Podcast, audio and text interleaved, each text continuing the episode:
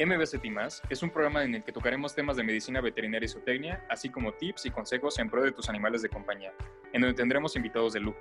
Yo soy Miguel Ángel Torres. Y yo, Miguel Ángel Rodríguez, conductores de este programa, un espacio donde los animales tienen voz. Síguenos en nuestras redes sociales. Bueno, este tema es muy importante, puesto que vamos a hablar un poquito de para los animales de compañía en caso de los tutores o dueños que tienen que hacer algunas preguntas que se acumularon en nuestras redes sociales y también un poquito de qué tiene que hacer el gremio veterinario ante esta situación, ¿no? Obviamente toma un, papel más importante eh, en esta pandemia y todos los que se dedican a clínica tienen que estar al pendiente. ¿Por qué? Porque es importante reportar para que se puedan hacer las pruebas pertinentes.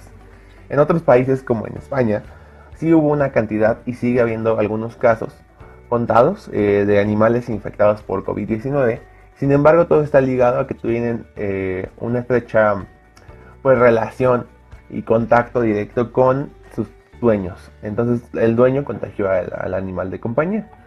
Ninguno murió, todos este, salieron adelante y se da atención con el médico veterinario. Jamás automediquen, por favor.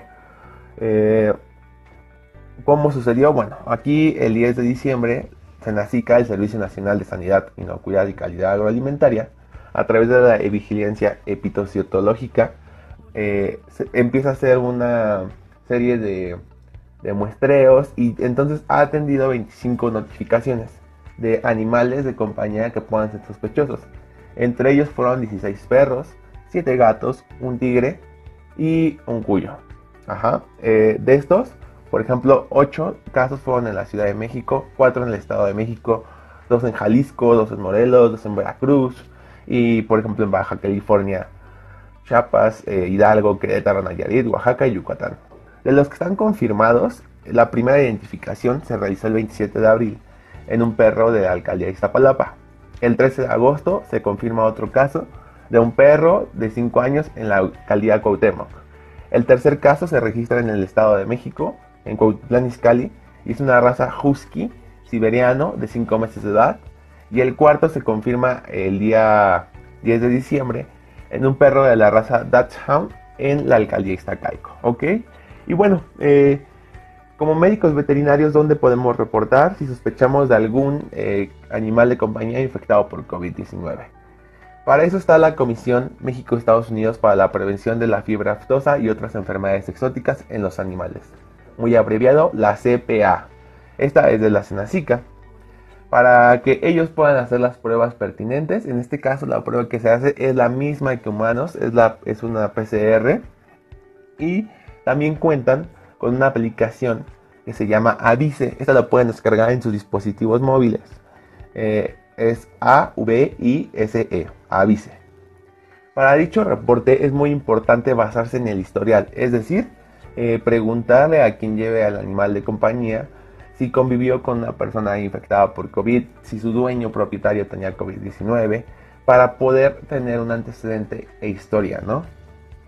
Eh, el dueño, eh, muchas veces nos preguntaron si pueden transmitir el perro, gato, cuyo o animal pueden contagiar a los humanos. No, hasta el momento no hay evidencia científica de que puedan ser eh, diseminadores de la enfermedad ellos son más como unas víctimas accidentales del virus SARS-CoV-2, pues cuando es lo que estamos mencionando, hay un estrecho contacto con la persona infectada. Entonces no hay evidencia, por favor no los abandonen y al contrario, este, procuren estar al pendiente para llevarlos al veterinario y este, ahorita vamos a hablar un poquito de las recomendaciones que tienen que hacer si una persona familiar está infectada de COVID y tenemos animales de compañía, ¿qué tenemos que hacer, no? Entonces, eh, también nos preguntaron qué recomendaciones hay en perros y gatos durante la pandemia. Todas estas preguntas se las, nos las generaron a través de Instagram. Bueno, si yo tengo un perro, gato, cuyo o cualquier animal de compañía, es muy importante, por ejemplo, si los gatos siempre hay, tienen que estar dentro de la casa. Esto era antes de la pandemia y así tiene que ser, no los tienen que dejar andar libremente porque esto hace que el gato esté en contacto con eh, otros gatos, otros animales y puede contraer otra enfermedad que ni siquiera es COVID-19, ¿no? Durante el paseo, pues la idea es que siempre salgan con su correa y mantengan la sana distancia, ¿no? Entre personas y perros. Evitar lugares públicos donde sean grandes reuniones de, cantidad de personas. No colocarle cubrebocas. Esto este, solamente le va a generar estrés, ¿ok? ¿Le puedo poner gel antibacterial para limpiarle sus patas? No. No limpie su mascota con desinfectantes químicos, alcohol, agua oxigenada, ningún otro producto que no sea apto para mascotas. Eh, Lysol y todos esos productos no están diseñados para animales de compañía y por lo tanto terminarán dañando. ¿Cómo tenemos que limpiar las patas? Muy fácil. Este, compren sanitas o un trapo y este trapo cada que lo usen tienen que desinfectarlo. Entonces lo mejor es usar sanitas o servilletas y con agua y jabón vas a hacer una espumita y la vas a poner en sus patas, en sus este, huellas interdigitales y lo vas a tallar, ¿no? Pero no tallar solamente con la espumita que vaya limpiando, secas y tiras este, en una bolsa, tiras ahí las toallas o la sanita o con lo que esté secando. ¿Cómo puedo desinfectar a mi mascota después de regresar del paseo? Vuelvo a lo mismo, usar agua y jabón. Y tú como propietario, una vez este, que terminas de estar con el perro, te vas a lavar las manos siguiendo el protocolo o pues, con agua y jabón o puedes usar el gel antibacterial al 70%. Eh, me puede transmitir el virus a través de su piel o pelaje. No hay evidencia científica tampoco hasta el momento de que el piel o la piel o el pelaje pueda propagar eh, o tener la enfermedad hacia el humano. Entonces, no obstante, como a veces los animales pueden tener otros gérmenes, eh, siempre es bueno practicar hábitos de, higiene, es decir, lavarse las manos antes y después de interactuar con ellos.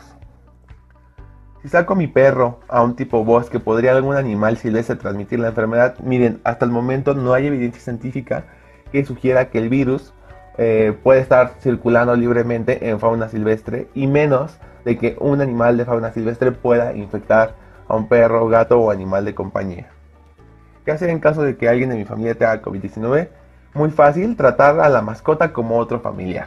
Es decir, no dejar que interactúe con la persona infectada, aislar a la persona del resto de, los integrantes de la familia, incluido el animal de compañía. ¿Qué hacer si mi animal de compañía resulta positivo a COVID-19? Bueno, hay un protocolo, el cual vamos a hablar. Y lo primero es que siempre tenías que lavar las manos, ya sea con agua o jabón o alcohol al 70%. Que la mascota se quede en una sala de enfermo, una sala designada, pues puede ser la sotebuela, un lavadero, un baño extra, y ahí tenerla aislada, al menos durante el proceso que va a tener la enfermedad. También que no conviva con otros animales de compañía y eh, hay que evitar acariciarla, abrazarla, besarla o que se lama, ¿no? también darle comida y luego tú morder, o sea, no. Esto, estas prácticas inclusive, eh, por ejemplo, de compartir el alimento entre tu, tu animal de compañía y tú, no se sugieren porque eso puede ocasionar que transmitan otras enfermedades que no son COVID-19. De ser posible, asigne una caja o un área para sus necesidades y esta ahí va a colocar todo lo que son este, sus platos, juguetes, ropa. Al manipular estos accesorios es muy importante que uses guantes y eh, seguir las precauciones recomendadas tal y como lo harías con una persona infectada por COVID-19. El animal debe estar aislado y todo lo que tenga que ver como su su ropa de cama, sus tazones, recipientes, juguetes, hay que desinfectarlos y volverlos a colocar en esta caja especial que estamos diciendo. Puede ser una caja de cartón inclusive. Desinfectar siempre los tazones, juguetes u otros artículos del animal. En caso de gato, volvemos a lo mismo. No lo deje libre, debe de permanecer adentro y que no conviva con otros este, animales. Los gatos tienen en estudios más afinidad a infectarse por COVID-19 que los perros. Bueno, en general los felinos. Si tienes un perro, pues bueno, es lo que decimos, o sea, lo puedes tener en un patio y, no, no hay necesidad de sacarlo a pasear.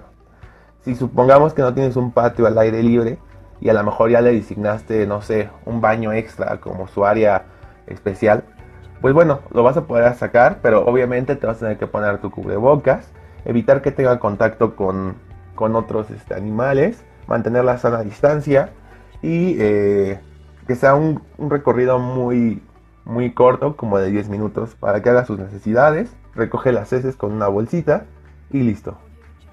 Mantener a la mascota dentro de otras mascotas con sana distancia y eso sería como lo que tendrías que hacer. Ahora, es posible que algunas mascotas necesiten una prueba de seguimiento y en estas pueden seguir dando positivos para el virus COVID que causa la enfermedad de COVID-19. Entonces el monitoreo, aislamiento y restricciones es muy importante.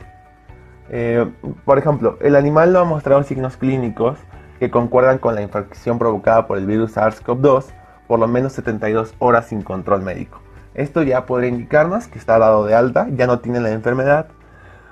Han pasado al menos 14 días desde el último resultado positivo de la prueba, en este caso PCR. Igual nos indicaría que no tiene la enfermedad. O todos los tipos de muestras recolectadas durante un periodo de seguimiento son negativas, son pruebas de diagnóstico eh, PCR que nos van a validar que ya no tiene el virus de, SARS-CoV-2. Otra pregunta muy importante que nos hicieron es, ¿qué signos puede presentar mi animal de compañía? ¿Son parecidos a los humanos? Sí, este, entre todos estos animales de compañía infectados, pues se presentó tos, fiebre, dificultad para respirar, letargia, es decir, falta de ganas, estornudo, secreción nasal, secreción ocular, vómitos e inclusive diarrea. Eh, siga todas estas medidas. Eh, recuerden nuevamente que no hay evidencia científica de que los animales de compañía puedan transmitir a nosotros la enfermedad, pero nosotros sí podemos infectarlas.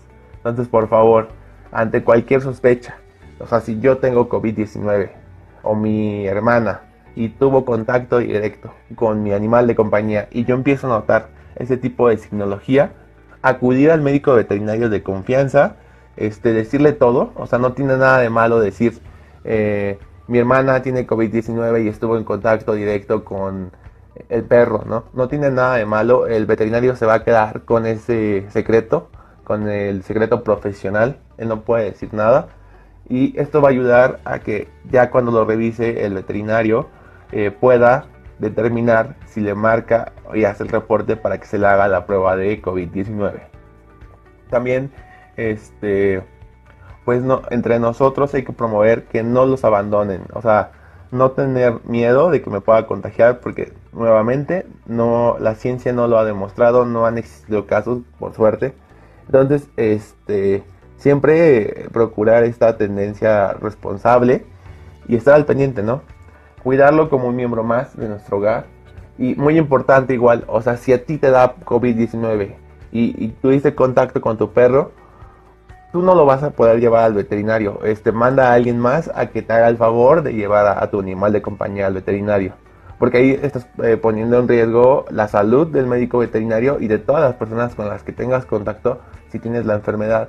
Entonces, cuando vayan a recoger al perro, obviamente con el protocolo de usar cubrebocas, sana distancia, este, lavarse las manos con agua y jabón o gel antibacterial al 70% y llevarte al perro y así lo entregas. Entonces siguiendo estas medidas para que puedas recoger a tu perro o gato o animal de compañía y llevarlo con el médico veterinario.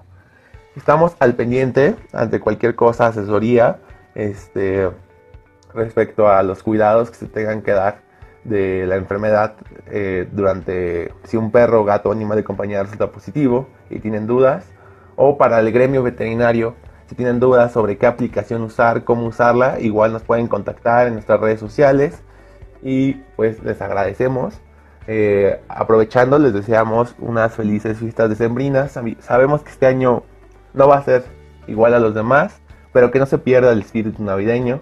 Les deseamos un feliz 2021 en el cual hoy en día nos damos cuenta que la salud es lo más importante. Entonces les deseamos mucha salud a ustedes, Betty Podcasters, y a sus familiares queridos, así como animales de compañía. Cuídense y hasta luego. Gracias. Muchas gracias por sintonizarnos. No te olvides de buscarnos en nuestras redes sociales. Estamos en Instagram como arroba arroba medvetzo